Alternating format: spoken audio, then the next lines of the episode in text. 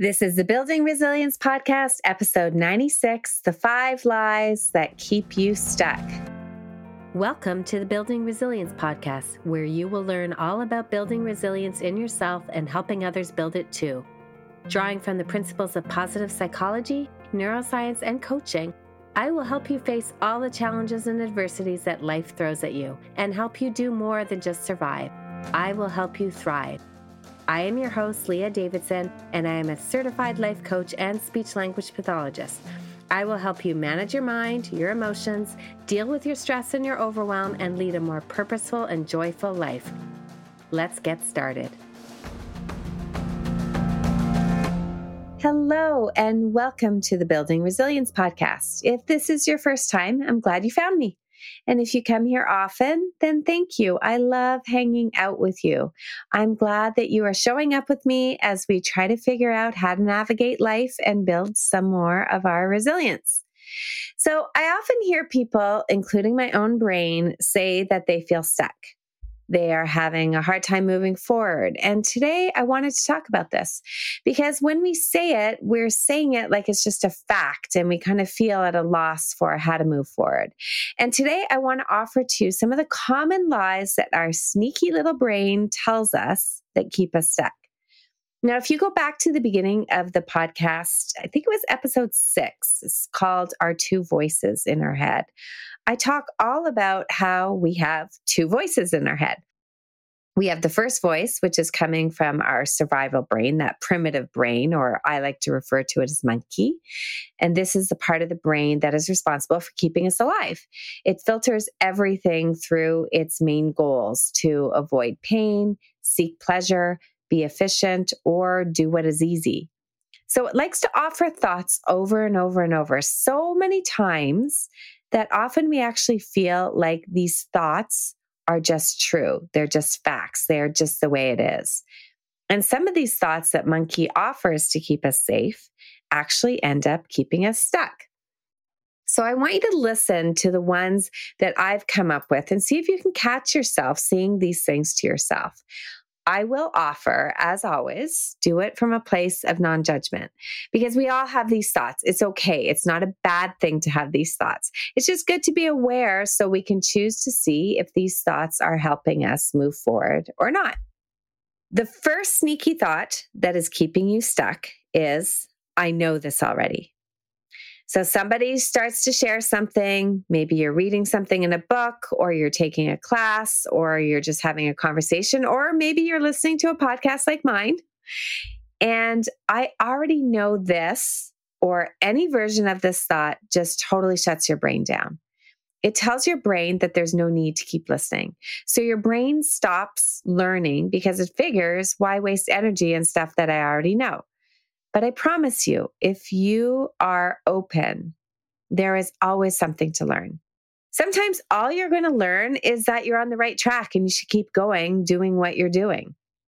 I used to attend a lot of conferences for speech language pathology, and I still do. I have to every year keep up a certain number of education credits. So I'll go to conferences. And every year it kind of felt like the same thing over and over again until I realized that it was actually my thoughts of, I already know this, that was totally limiting me. So I started shifting my focus and directing my brain to find at least one takeaway I could leave from that conference. And guess what? Since I've been doing that, every single time I've had a takeaway. Now, sometimes the takeaway is just reassurance that I'm on the right track to keep doing what I'm doing. And sometimes it is a simple shift of perspective or a new way of employing something that I already did. And then sometimes it's a big discovery. So be on the lookout for what you can learn, what you're choosing to learn, because there is always something you can choose to learn. It's pretty much impossible, really, for you not to have anything to learn. So open up your brain and don't believe that sneaky thought that you already know everything. Now, the second sneaky thought is this won't work for me, or I'm different, this won't work for me, or any flavor where you believe that you're some special unicorn and it's not going to work for you. I love you. But you are not that special. You are special in your own right for sure. You are a different flavor. You're a different fruit in the bowl of fruit cocktail, but you are still a fruit. You are still human. And as a human, you have problems like everybody else, and your challenges are not above finding solutions. So when we tell ourselves things like, this won't work for me, guess what? It won't. It is based on the nocebo and the placebo effect. You can go back to episode number 87 called Feeding Your Brain, where I share some of the great research on the power of mindset, the placebo of mindset. And I know it's a common thing for me to share with all my SLP clients. Something that we've learned about therapy is if you believe that therapy is going to help you and go into it with that expectation, it will help you. But the opposite is true as well, and that's called the nocebo effect. If you do not believe it will be helpful, it won't be helpful.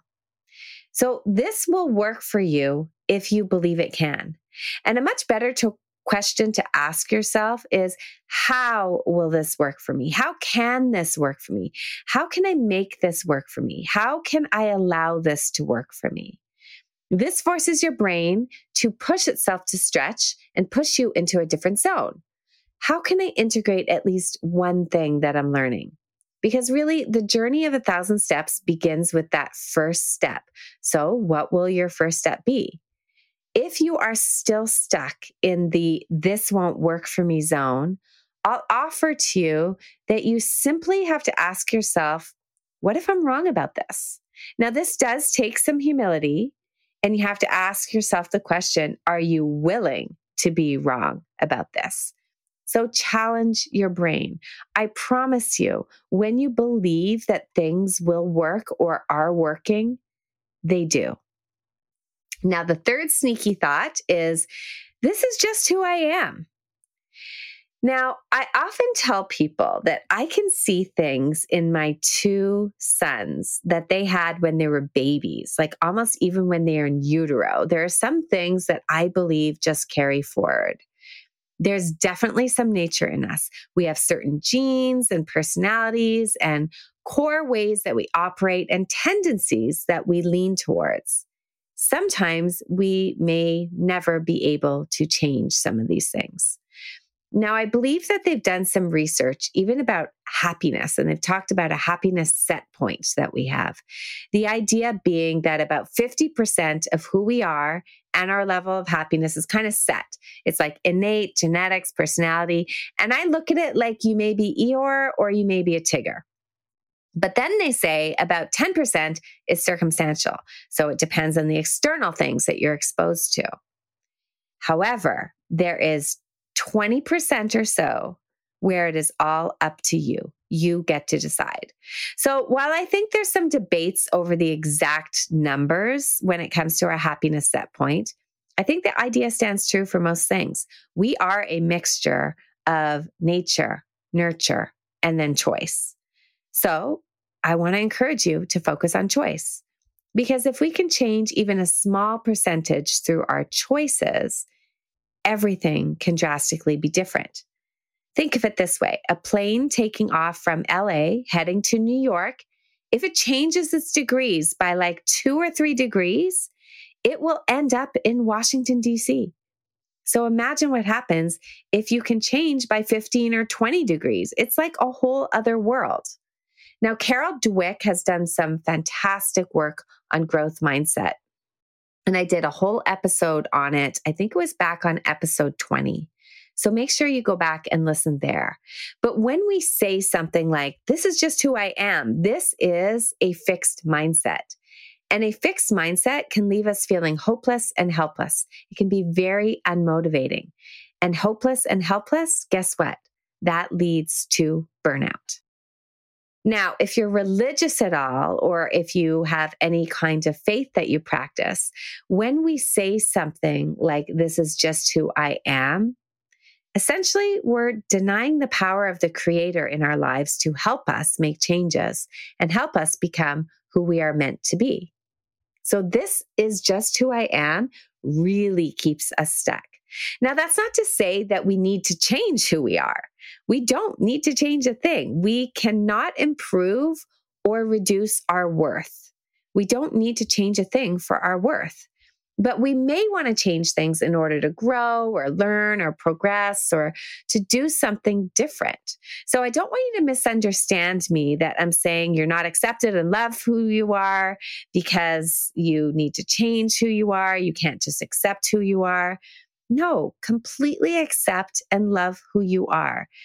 But it is a lot of fun if you can keep growing and expanding and creating new adventures for yourself to build up your brain those pathways to create a wealth of experience and stories and have fun along the way.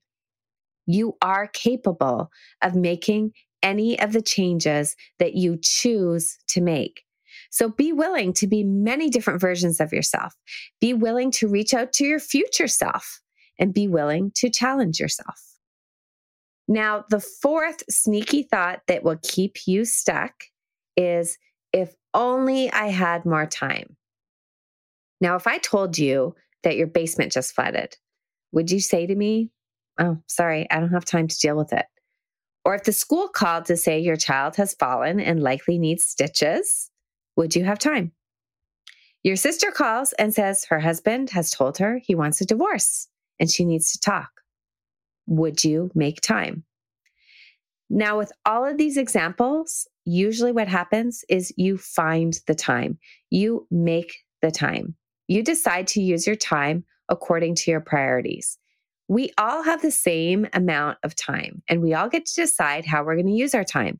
We choose how we spend our time. So it truly is not about time management. It's about priority management. When the priority is high enough, you will get it done. I also want to offer to you a concept called Parkinson's Law which states that work expands so as to fill the time available for its completion. Essentially, what that means is we will take the amount of time that we give ourselves.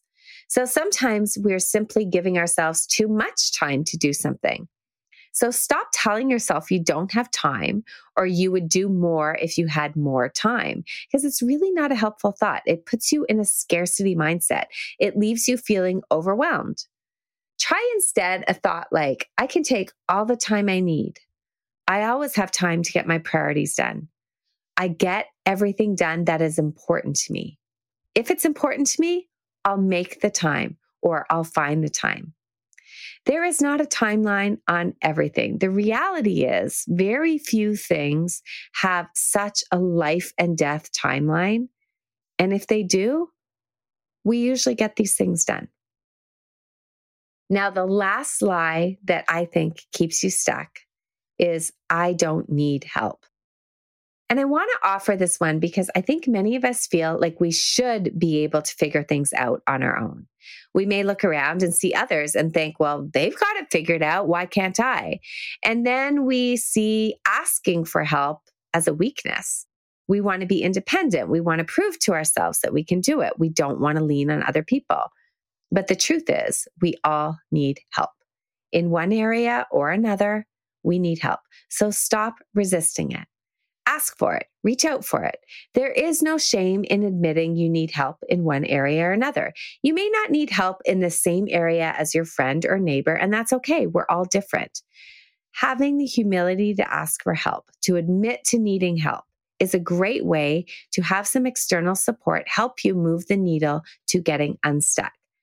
This thought is a reason why some people resist getting coaching. They think, well, I could figure it all out on my own. I don't need the help. But when you do reach out and get the help, you'll ask yourself, why did it take me so long to reach out and get the help? We do so well when we have other people in our lives supporting us and putting their mind and energy and strength and love and compassion to help us out. So don't resist it reach out and ask for support. Those are a few of the lies that I think keep you stuck. There are obviously so many more of them, but I wanted to share a few with you today that I hope you can ponder. These are some of the limiting beliefs that you can challenge. These are the things that will keep you stuck and prevent you from moving forward.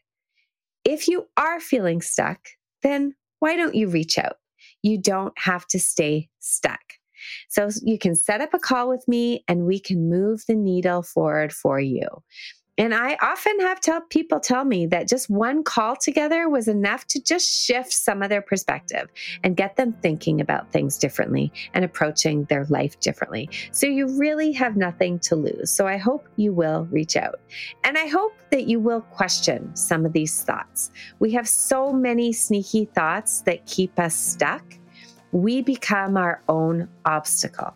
But I promise you, you have the strength and the resilience to overcome that obstacle. Have a beautiful week, and I'll see you next time.